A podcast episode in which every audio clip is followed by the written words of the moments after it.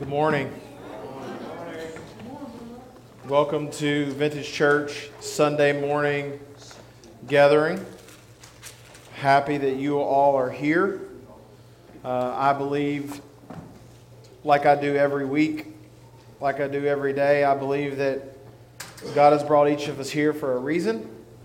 Uh, at the very minimum, He's brought us here to open His Word and to see what He has to say to us to speak to us through His Word, to grow us, to make us new. But also, He might have brought you here, to, He might have put you in this place today to redeem your soul, to save you. And if you don't know Jesus as your Lord and Savior, I think that's something you should consider. And um, you should ask someone in this building or in this room or outside of this room how that happens and what that means. Uh, I believe that He has brought us here together to worship together, to edify the body of Christ, to build up the saints. And that's what we're going to try to do today. We're going to be in Romans 14, the end of Romans 14. We're going to sort of sneak into Romans 15 today. We'll, we'll look at that, Romans 15 today and next week. Uh, we're going to sneak into Romans 15, but we're going to be in Romans 14, starting in verse 20. We're going to look at building and edifying the church. Building and edifying the church, the third point in that. Would you pray with me as we begin today? Father God, you are perfect and holy in all of your ways. You are matchless, you are endless, you have no beginning you pre exist all time. You were not created, but you are creator. You have so intricately and specifically worked out every detail of our lives with care and concern, with love and affection. Would you help us to surrender our lives to you? Would you help us to know that as a part of that plan, you wish to build your church, to develop your church more into the image of your Son? That we would look like Jesus. Lord, help us to look like Jesus.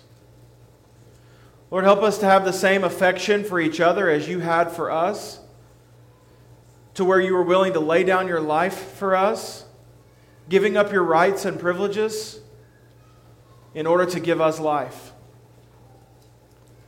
Would you help us to have the same consideration for the church? That we would give up our rights and privileges when necessary in order to bring life into the body of Christ. Most importantly, Lord, would you help us to understand that all the law and the prophets are fulfilled in these things that we Love the Lord our God with all of our heart, soul, and strength, and love our neighbor as ourselves. Would you help us not only to practice these things in our daily lives, but that it would be our thrust, our motivation for living? Our thrust and our motivation for everything that we do. We pray these things. We believe these things because of the matchless and mighty name of Jesus Christ. It's in His name that we pray and ask these things. Amen. Today we're going to be in Romans 14. Over the last few weeks, we've been, you've each week over the last two, and then today, we have been given one point in how we build and edify the church. The first that we understood was that we build and edify the church with sound judgment. That's simply, without going into a deep review, that's knowing what is right, being sure of it, and doing it. Um, but last week we, we added to that, and it's not just sound judgment, but sound judgment, one aspect of sound judgment, but also something that is true and helpful in building and edifying the church is spiritual judgment. Spiritual judgment understands that the kingdom of God does not just merely consist of what we do. It does not consist of what we do, but it does consist of how we serve Christ, how we serve Christ and how we serve others, how we think about others as we are living for the Lord. It is built on peace, and joy. The kingdom, Paul said in Romans 14, the kingdom of God is built on righteousness, peace, and joy. That is the righteousness of Jesus Christ, His goodness, His complete and total work on the cross. When we have that righteousness in our life and we're covered by the blood of the Lamb of God, we have no choice but to eventually develop, sometimes immediately, sometimes over time, we develop peace and joy in our lives. That's peace with God, which is most important. We are no longer enemies, no longer aliens, no longer strangers, but we're friends. We have peace with God, peace with others. That's extremely important. Because I believe this no one who has experienced the peace of God goes on in constant disunity with God's other peaceful children. So if you have a problem with the body of Christ, if you have a problem with Christians, if you have a problem with the church, the problem is primarily going to be found with you, and you need to realize that. The quicker you realize that, the better off you are. Yes, the church is full of sinners. The church is full of people who, are, who do wrong things, who mess up. You know, you're going to say hypocrites. I wouldn't say hypocrites. I think Christians do hypocritical things. But I think as a whole, the church is not full of hypocrites. The church is full of people who are trying and mess up. That's it. The church is full of people who you're going to struggle to love, who you're going to struggle to find commonality with. But it's important that you understand if you have the peace of God, you will have peace with the things that God has peace with the people that God has peace with. The things are His commands, the people are His church. That's it. And when we have peace with God and we have peace with others, the natural result is deep joy. Not happiness, contentment, joy. The understanding that regardless of my situation, regardless of how life may go, if it turns out like I want it to, if it turns out like I don't want it to necessarily, I have Christ, and Christ is enough. The most freeing and true place that a Christian can be. The best place, and I would pray that you find this as quickly as possible, the best place you can be as a Christian is where you can sing that Christ is enough and you can truly mean it. Because we sing it often, and often we don't live it practically. Christ is enough. Today, we will see one other aspect of building and edifying the church. Building and edifying the church requires selfless judgment. Selfless judgment.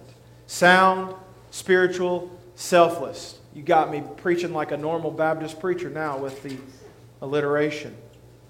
Selfless judgment. There's actually two appearances of alliteration in this sermon, so you're welcome. Look at Romans 14, starting in verse 20. Do not, for the sake of food, destroy the work of God. Let that stick in your head. Let that resonate with you as we go through the rest of this. Everything is indeed clean, but it is wrong for anyone to make another stumble by what he eats. It is not good to eat meat or drink wine or do anything that causes your brother to stumble. The faith that you have, keep it between yourself and God. Blessed is the one who has no reason to pass judgment on himself for what he approves. But whoever has doubts is condemned if he eats, because the eating is not from faith. For whatever does not proceed from faith is sin. Look at chapter 15. We who are strong have an obligation to bear with the failings of the weak and not to please ourselves. Let each of us please his neighbor for his good to build him up. This is the word of the Lord. We've been hitting on these more subjective matters of conscience lately. This entire time, I've been emphasizing everyone's personal judgment. I don't want you to think that based on these matters of conscience that um, the absolute truths of the Bible don't stand or um, don't matter or matter less. Those things are true and will always be true. And I know that I've almost, I think I've started all, every sermon over the last three weeks off with a statement like this, but you need to understand it clearly. The discussion in Romans 14 is not on the absolute truths of God, those stand. The discussion in Romans 14 is on the things that there is some room to agree to disagree on, room to debate. Now, the easiest way for us would be to have a, an objective list of things to do. To have to work and figure out and have your own conscience clear, and then also to have to see how you interact with others who don't have the same convictions that you do, that's the hard route. But something I've learned in my life that I think you need to learn if you haven't already, and you've probably already learned in the good things of life, the harder way is the most rewarding way. It's easy in life to take the tr- it's easier in life to know what to do when it's in front of you.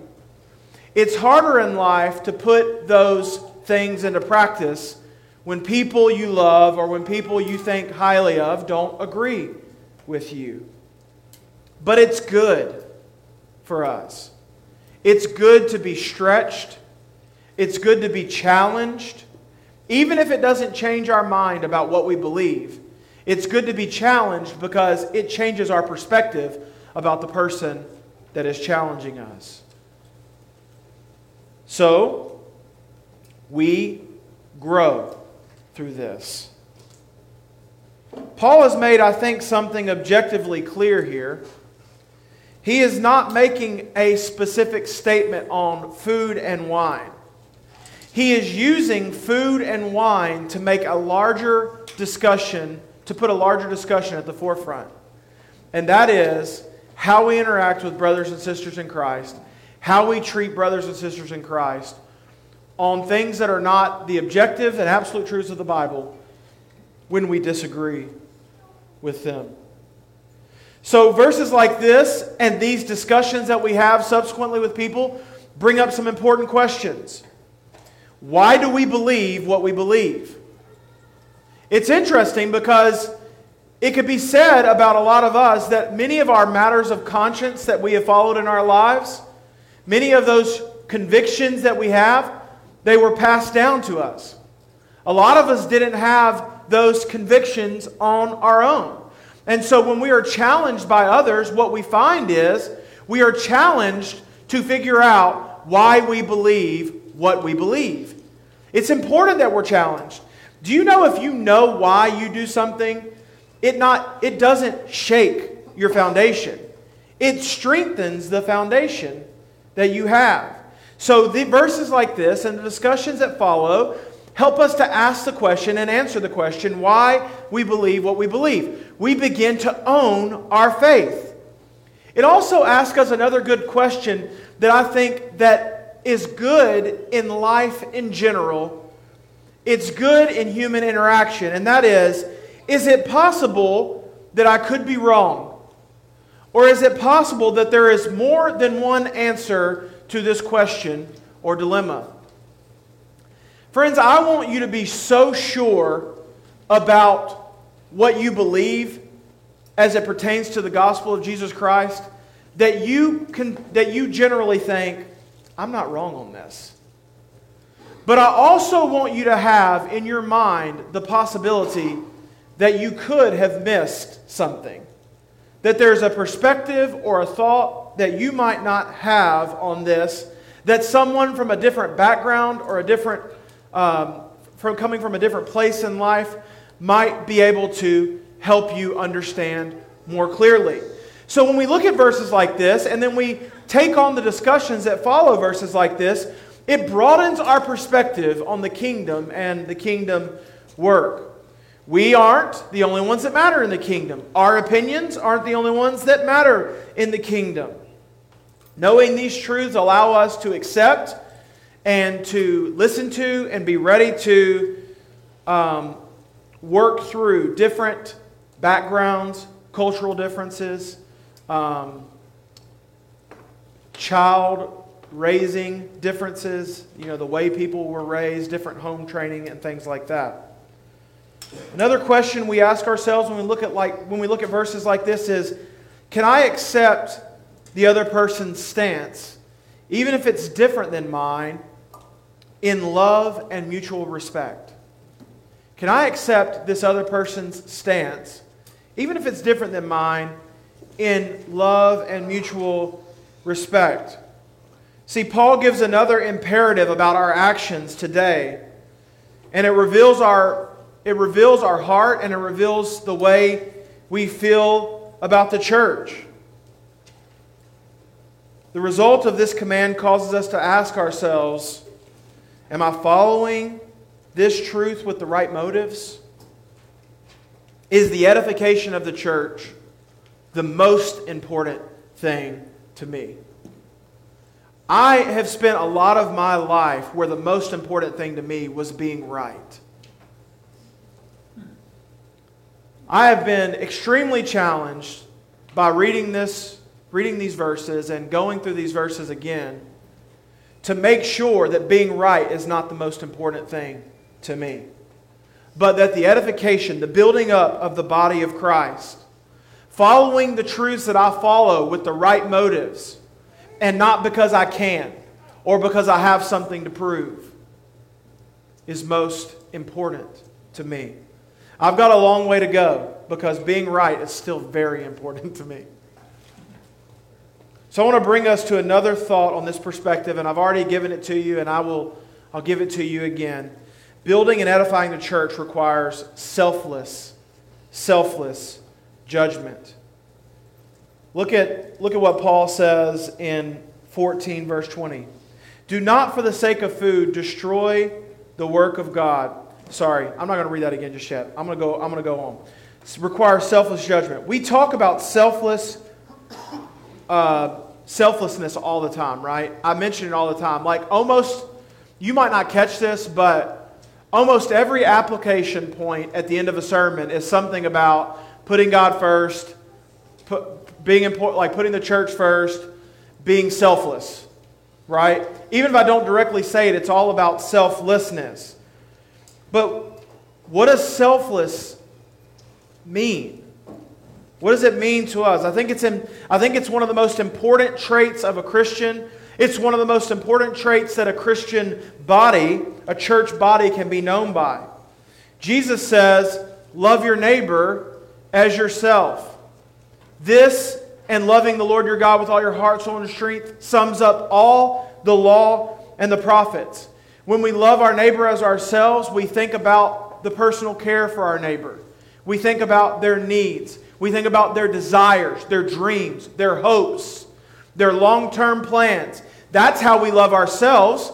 That's how we would naturally love our neighbors if we're doing, if we're fulfilling that command. We think about them in a sacrificial and selfless way. After all, Christ was the perfect example for us by laying down his life for the church. Selflessness, however, is not the most prevailing uh, trait in humans in our society. As a matter of fact, selflessness will run most countercultural to what you see in our society. Jesus tells us that sacrifice is hard and it's primarily difficult because it goes counter to our nature. Our nature is to consume and to save and to think about our own needs. Counter that nature is to be selfless. This is true. This can be seen and true in many ways, but one of the ways that we can see this most truly is we have difficulty accepting selfless deeds from others.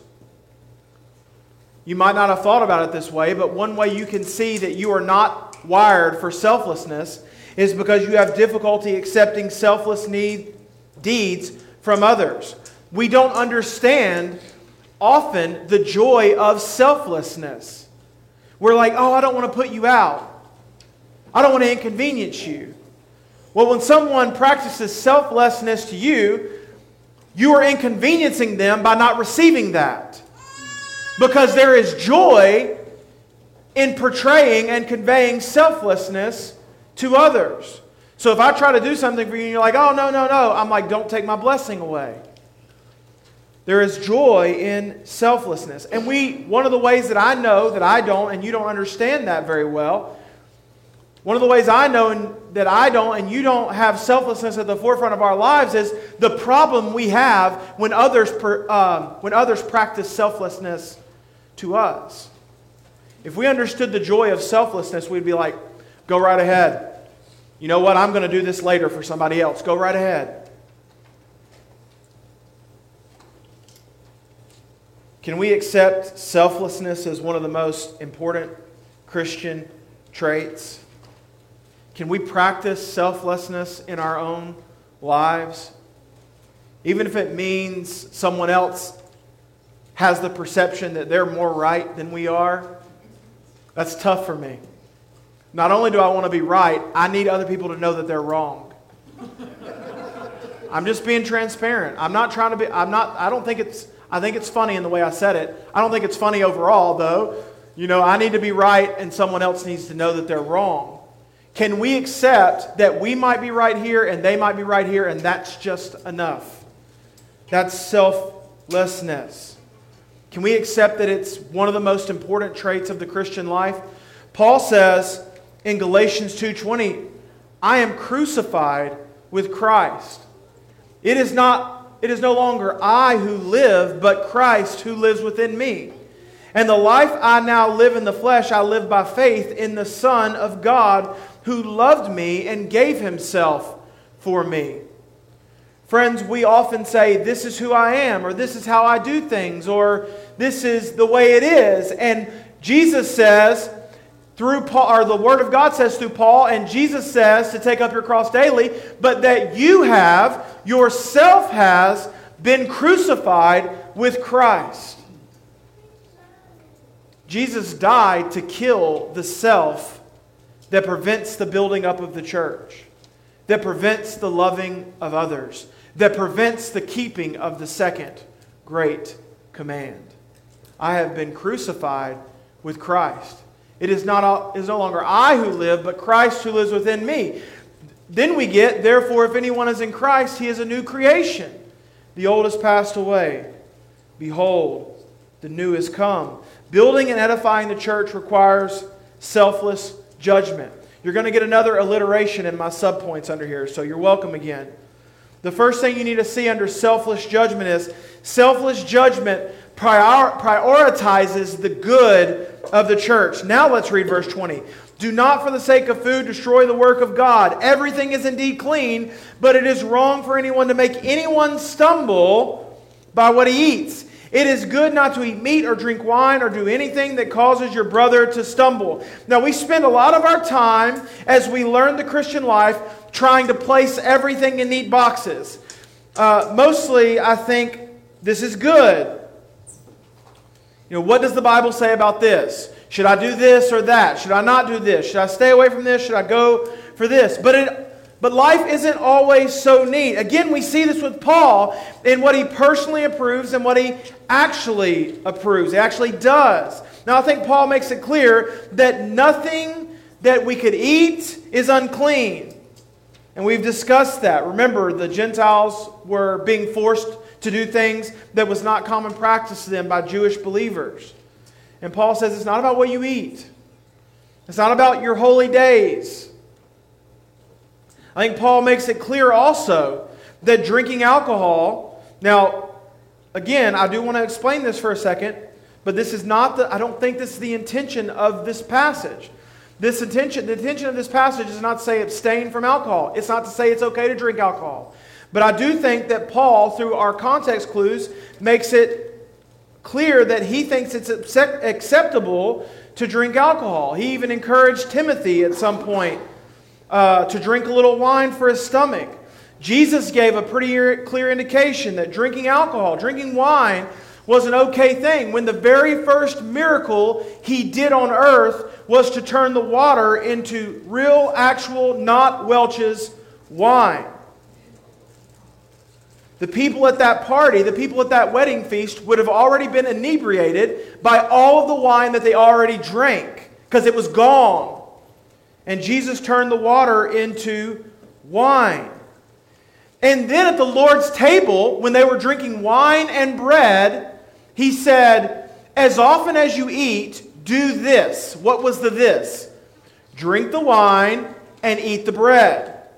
These are commands of Christ. Wine is a picture of salvation in Isaiah. In Joel, it is a picture of God's blessing when the wine bursts forth from the deep. A qualification of an elder is not to be addicted to much wine. A deacon, not to drink much wine. The Bible never teaches abstinence or that, or that drinking wine is sinful. But drinking wine has been a hot button issue since the beginning. So Paul spent some time, and subsequently, I have also, on helping us through these more questionable matters. What does Paul say concerning eating and drinking? He said, Everything is clean. Everything is clean. It's okay. It's all okay. But it is not good to eat meat or drink wine or do anything to cause your brother is stumbled to stumble. Meat is mentioned here, wine is mentioned here, but Paul is covering an entire frame, an entire scale of things that we don't we really can't say objectively and absolutely certain certainly that God has approved. But the basic premise he's trying to uh, develop and bring forth is that we're not to do anything whether it's drinking or eating or anything like that, that would destroy the work of the Lord. What is at stake when we think about our personal liberties? Is it just our well being? Our personal well being? Is it just our conscience? Paul says, don't for the sake of food, but then he doubles down, or anything destroy the work of the Lord. What is the work of the Lord? The work of the Lord is the edification and the building up of God's church. The work of the Lord is the building up of the individuals into a worldwide body of Christ like followers. And as I've been reminding you, Paul does here, what we do plays a large role in the building and the edification, but also the tearing down of the body of Christ. So much so that Paul states here that its building and tearing down is in part dependent on our submission to Christ and our love for brothers and sisters in Christ. Yes, we are free to do whatever we want to do as it pertains to matters of conscience. But no, we are not as it pertains to the matters of building and edifying or tearing down the church. We are inextricably bound to each other. And what we do individually matters, excuse me, as a whole. This is why the local body practices church discipline.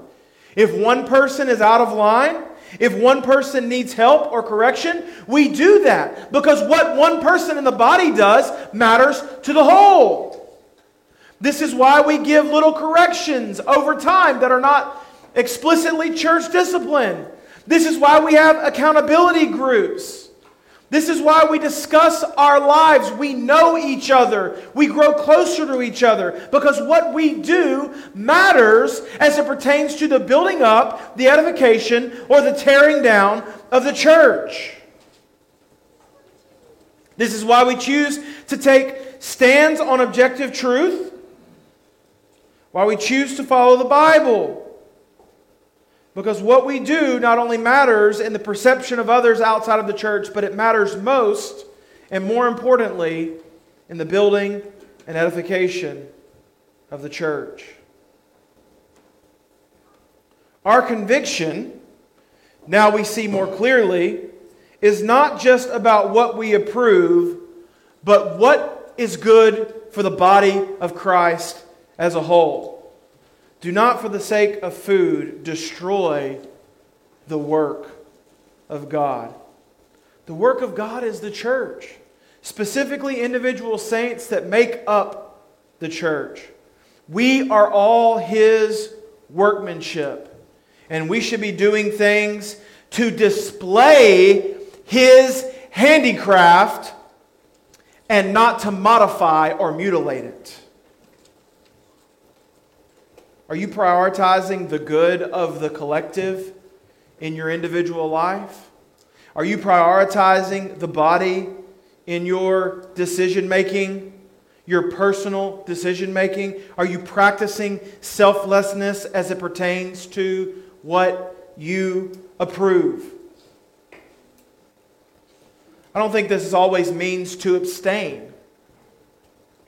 So, how do we practice freedoms if it doesn't always mean to abstain? How do we practice freedom in the way that does not destroy the work of God?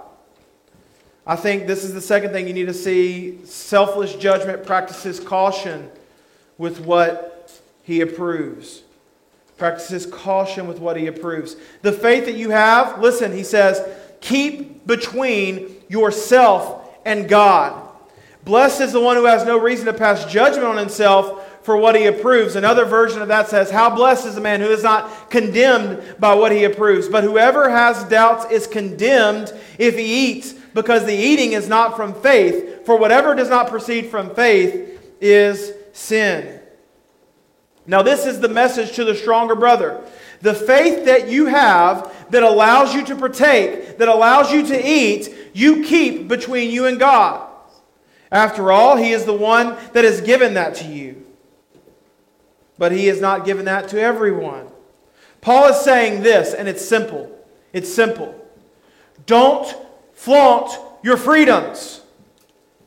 Don't flaunt or abuse your freedoms. It's not hard. He says, your freedoms you keep between you and God. You don't have to let the world know that your conscience allows you the freedom to drink alcohol.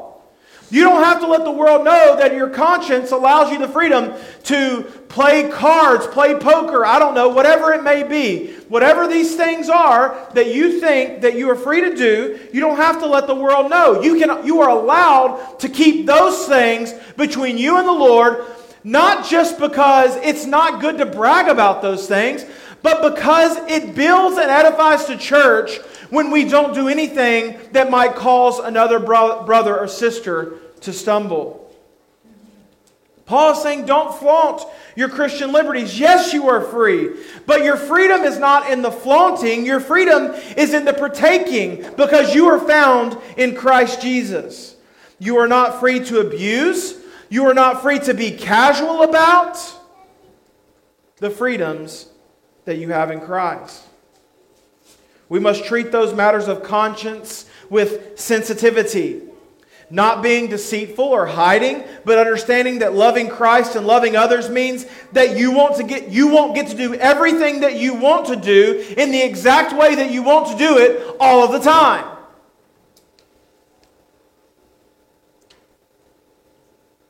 It's truly countercultural. When the world talks about me time and the world talks about getting mine. I'm going to get mine. The world talks about getting your needs met. It's truly countercultural to say, I'm go- I know I'm okay to do this, but I'm going to lay this down for the sake of someone else who doesn't feel the same way. I don't believe, friends, that we should walk around being hypersensitive or overly concerned about offending every single person because some people are just offendable. They're easily offendable. But I do think that we shouldn't be offensive in the things that Christ has freed us to do. Paul is saying, being com- be confident in what you know, be confident in what you do, know why you're doing it, know what you're doing, be free to do it, but don't flaunt it. How do we keep this as a part of our faith between us and God? How do we keep these areas of, of freedom? I think it's true that at times we need to abstain from things we are free to do. At times, we need to abstain from things we're free to do. If you are a missionary and you go into a strictly Muslim culture, it might be a good idea to abstain from alcohol. Although you're free as a lady to wear a dress, I mean, free to wear pants or a skirt, if you go in a missionary in a Muslim culture, it might be, uh, it might be um, practicing um, this good nature. I don't know what word I was trying to use there, but it might be practicing this good nature to them to abstain from wearing skirts and pants and to wear long dresses or to wear the cultural attire. At times, we need to abstain from things we are free to do for the sake of the gospel and the edification of the church, the building up of the church. We need to seriously consider the context around practicing our freedoms. Seriously consider the context. Who will see what I'm doing? How will they be effective? How will they be affected by what I'm doing? Will this build them up? Will this tear them down? Will this open a gospel door for me or will this shut a gospel door for me? I have two more practical ways that I think we need to that, are, that we need to keep as far as matters of conscience and how conscience and how we can keep those between us and God. Another way we keep the matter of conscience between us and God is we do not coerce people to our view. Listen, I don't think it's a good idea if you think it's okay to drink alcohol I don't think it's a good idea to be the spokesman for Bud Light. Okay? I don't think it's a good idea to go to your non drinking friends and try to convince them that drinking alcohol is a good thing. As a matter of fact, I would say to your non drinking friends, I would say it is best that if you never taste alcohol, if you've never tasted alcohol, to not taste alcohol. That's what I would say. I don't think that your, your goal is to coerce people into your views on matters of conscience. I don't think it's your goal to debate people into your view on matters of conscience. And certainly, I don't think it's your goal to beat people up until they don't want to talk to you anymore on matters of conscience. Another thing that's very important in a way to keep these freedoms between us and God is to not be known by our freedoms. Just like you wouldn't go and be a, a, sponsor for Bud Light so that everyone can know that you're free in Christ. You also, the most prominent thing about you from your friends in the church and outside the church is not what type of beer you drink. That shouldn't be the most prominent thing. You know, those what type of clothes you wear or what type of cigar you like. Those Christian freedoms should not be what most prominently you are known by. What should you be most prominently known by? Kindness, goodness, gentleness, love, support, respect, understanding, faithfulness, friendship, whatever, whatever it is, but not your Christian freedoms. I don't want to be known by the cigar I smoke. I don't want to be known by the things I drink. I don't want to be known by those external things that matter not to the kingdom. I want to be known by my friends as a keeper of the gospel, as a decent friend, even though I pick a little bit too much.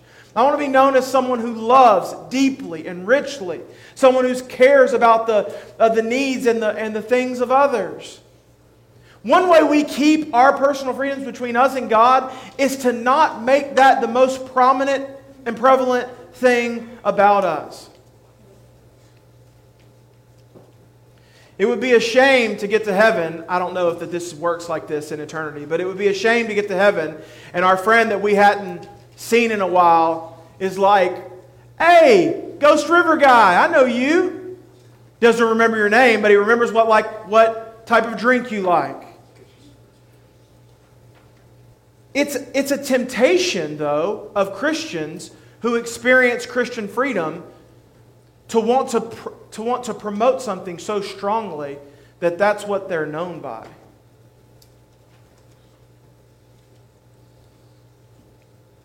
Our freedom has limitations, friends. Christ gave up his life for us, giving up his freedoms, putting those aside for those who were not free. And then he asked us to live in the same way. Just because we can doesn't mean we should. One last thing I want you to see is that selfless judgment perseveres with the weaker brother. Perseveres with the weaker brother. We who are strong have an obligation to bear with the failings of the weak and not to please ourselves. Let each of us please his neighbor for his good to build him up. Not only is it suggested that we lay aside our freedoms if necessary, but we are obligated to. Paul says, We who are the stronger brother, who know that it's okay to do this or do that, we've already asserted that in our mind. We, have, we are compelled. We are compelled to be patient, to be long suffering, to wait, to abstain, to withhold, to practice less of something for the sake of the weak, for the sake of the other brothers and sisters in Christ. This is easy when it comes to murder. We know we're not free to murder. We know we're not free to cheat or adulterize or steal or lie. So there is obvious value in abstaining from those things. But when we abstain and are more careful about the matters in which we have freedom, then we are most clearly and specifically demonstrating the love that sent Christ to the cross. When we hold off on things that we're free to pick up, we are most demonstrating the gospel. Christ could have picked up his Godhead at any point while he was on earth and said, I'm it. That's it. I'm done. I'm done with these people. There's no hope. The Bible says he could have called 10,000 angels to pull him off the cross. He could have picked up his Godhead just like that. He was free to do it. But in his freedom, he laid it aside for the sake of those who weren't free. And now, Paul, understanding the gospel well, says, You who are strong, in your freedom, you have an obligation. You should feel compelled to bear with those who don't feel the same way that you do. And that entails all of those things that I mentioned earlier.